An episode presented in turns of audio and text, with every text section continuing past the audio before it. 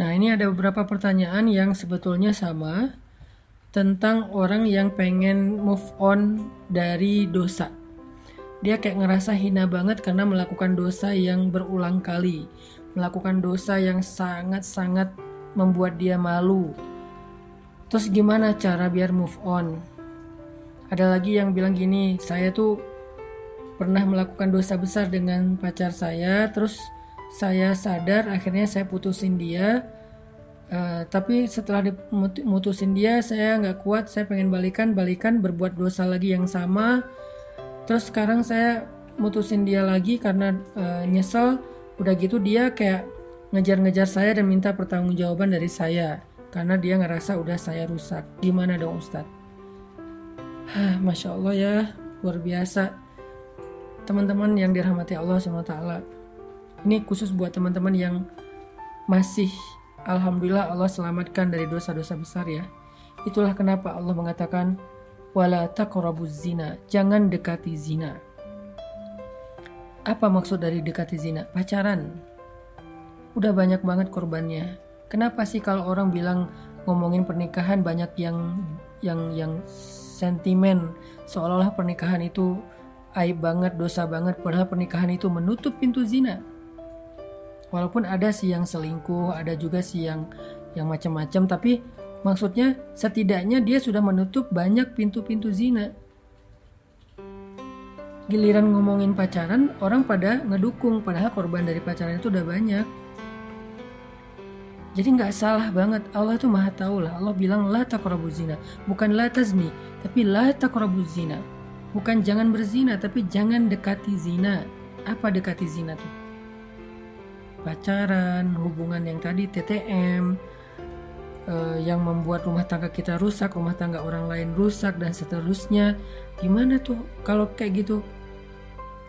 Apa kita mau kalau keluarga kita diperlakukan orang lain kayak gitu? Makanya jangan dekati zina. Jangan dekati dosa-dosa itu, jangan didekatin dosa-dosa besar itu. Kenapa? Walaupun kita pede banget bilang saya nggak akan terjerumus, tapi setan itu licik dan gak akan berhenti untuk menggiring kita setahap selangkah demi selangkah sampai terjerumus dan akhirnya nyesel. La takrabuz zina. Jadi buat teman-teman yang masih Allah jaga, jangan dekat-dekat. Kenapa? Kalau udah terlanjur melakukan itu, hidup kita tuh berantakan. Bener banget, yakin deh, hidup kita tuh berantakan. Kalau udah terlanjur berbuat dosa itu, hidup kita berantakan.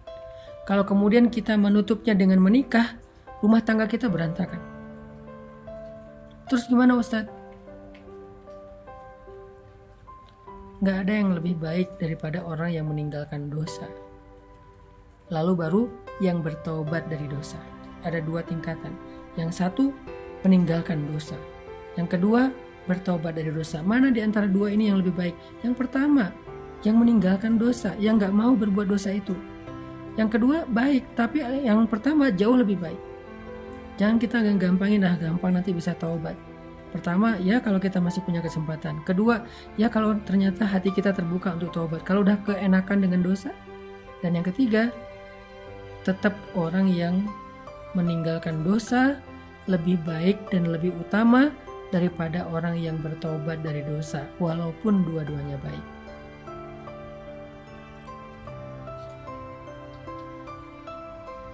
Walaupun dua-duanya baik.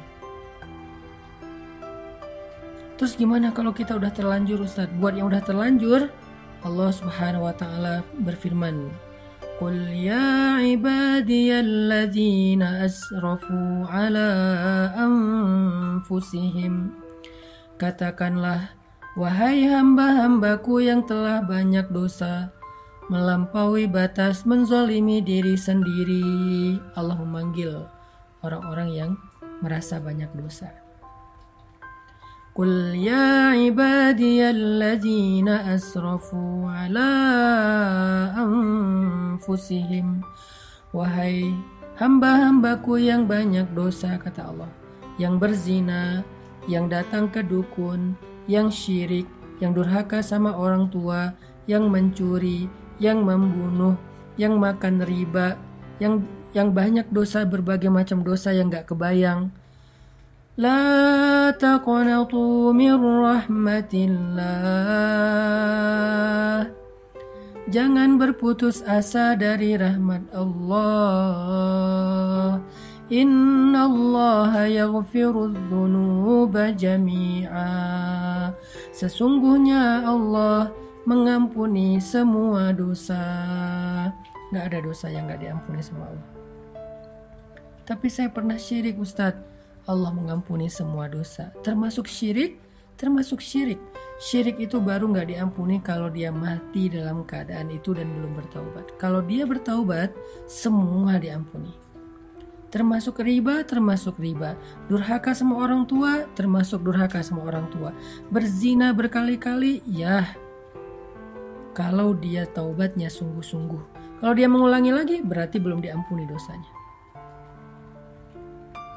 Kalau dia sungguh-sungguh syaratnya taubatan nasuha itu dia benar-benar tinggalin tuh dosa.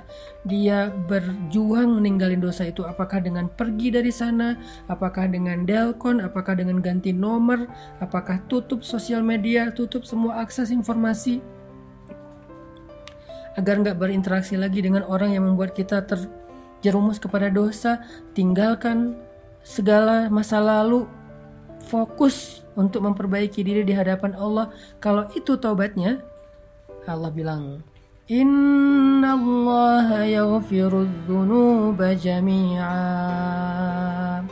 Allah mengampuni dosa semua. Allah mengampuni semua dosa. Dan Allah mengatakan di akhir ayat itu, Innahu wal rahim. Sesungguhnya dia, dialah yang maha pengampun, lagi maha penyayang. Dia maha pengampun dan dia maha penyayang. Dia pasti mengampuni dan dia sayang banget sama kita. Jadi kalau ada niat pengen benar-benar bertaubat, jangan berkecil hati. Kalau benar-benar pengen bertobat, jangan berkecil hati. Allah itu sayang banget sama hambanya yang bertobat. Inna Allah yuhibbut tawabin. Malah Allah cinta sama hambanya yang bertobat. Wa yuhibbul mutatahirin. Allah cinta kepada hambanya yang pengen membersihkan dirinya. Dan untuk bisa meninggalkan dosa zina itu, baik sebelum dia menikah maupun setelah dia menikah. Coba renungkan satu kisah Nabi ini. Ada seorang laki-laki berteriak di dalam Masjid Nabawi dengan mengatakan, "Wahai Rasulullah, izinkan saya berzina," kata dia. "Wahai Rasulullah, izinkan saya berzina," kata dia. Semua sahabat yang mendengar ini kaget. Kemudian mereka marah karena lancang sekali laki-laki ini minta izin kepada Nabi untuk berzina. Yang udah pasti itu adalah dosa besar. Aneh kan pertanyaannya, izinkan saya berzina ya Rasul. Semua sahabat kaget, bahkan sebagian sahabat itu udah pengen mukul, udah pengen nonjok, udah ngeluarin pedang setengah sarung. Nabi juga kaget. Tapi Nabi bijak. Nabi mengatakan, Udnu, dekatlah ke saya. Ke sinilah. Akhirnya dia mendekat datang ke arah Nabi, duduk di sini kata Nabi. Dia duduk di depan Nabi sampai bertaut lututnya dengan lutut Nabi. Kemudian Nabi bertanya dengan suara yang lembut karena Nabi ingin melembutkan hati orang ini.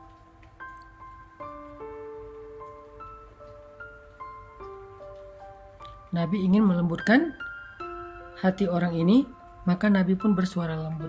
Gak bisa kita melembutkan hati orang dengan teriak. Gak bisa kita melembutkan hati orang dengan membentak. Kalau ingin melembutkan hati dia, lembutkan suara kita. Itu rumus sederhana. Semua kita belajar itu insya Allah ya, termasuk saya. Kalau kita pengen melembutkan hati keluarga, hati pasangan, hati anak, maka lembutkan suara kita. Tapi kalau kita keraskan suara kita, maka kita akan mengeraskan hati. Nabi kemudian berbicara dengan suara lembut kepada laki-laki itu dengan pertanyaan. Kata Nabi, gimana kalau itu terjadi kepada istrimu? Gimana kalau ada orang yang berzina dengan istrimu? Atardo lizawjatik? Apakah kamu ridho jika orang berzina dengan istrimu? Laki-laki ini kemudian tiba-tiba marah, emosional, dia bilang, La, kata dia, enggak akan ridho. Saya akan bunuh dua-duanya. Atar doli ummik, kata Nabi. Apakah kamu ridho kalau orang berzina dengan ibumu? Kata dia, enggak, saya akan kejar orang itu. Atar li ukhtik, apakah kamu ridho jika ada yang menzinahi saudarimu? Dia marah, enggak. Atar li ibnatik, Apakah kamu ridho jika ada yang menzinahi anak perempuanmu? Enggak, kata dia, saya enggak ridho sama sekali.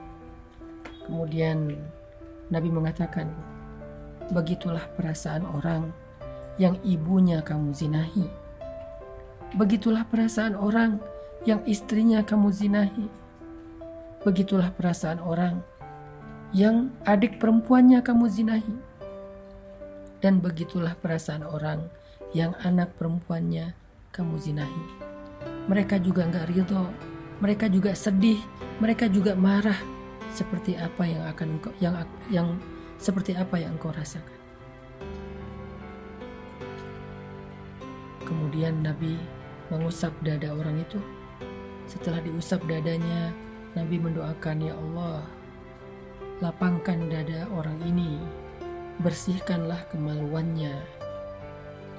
Tiba-tiba dia menghirup nafas panjang lalu menghela nafasnya dengan lega dia mengatakan ya Rasulullah dulu zina adalah perbuatan yang paling saya suka sekarang zina adalah perbuatan yang paling saya benci.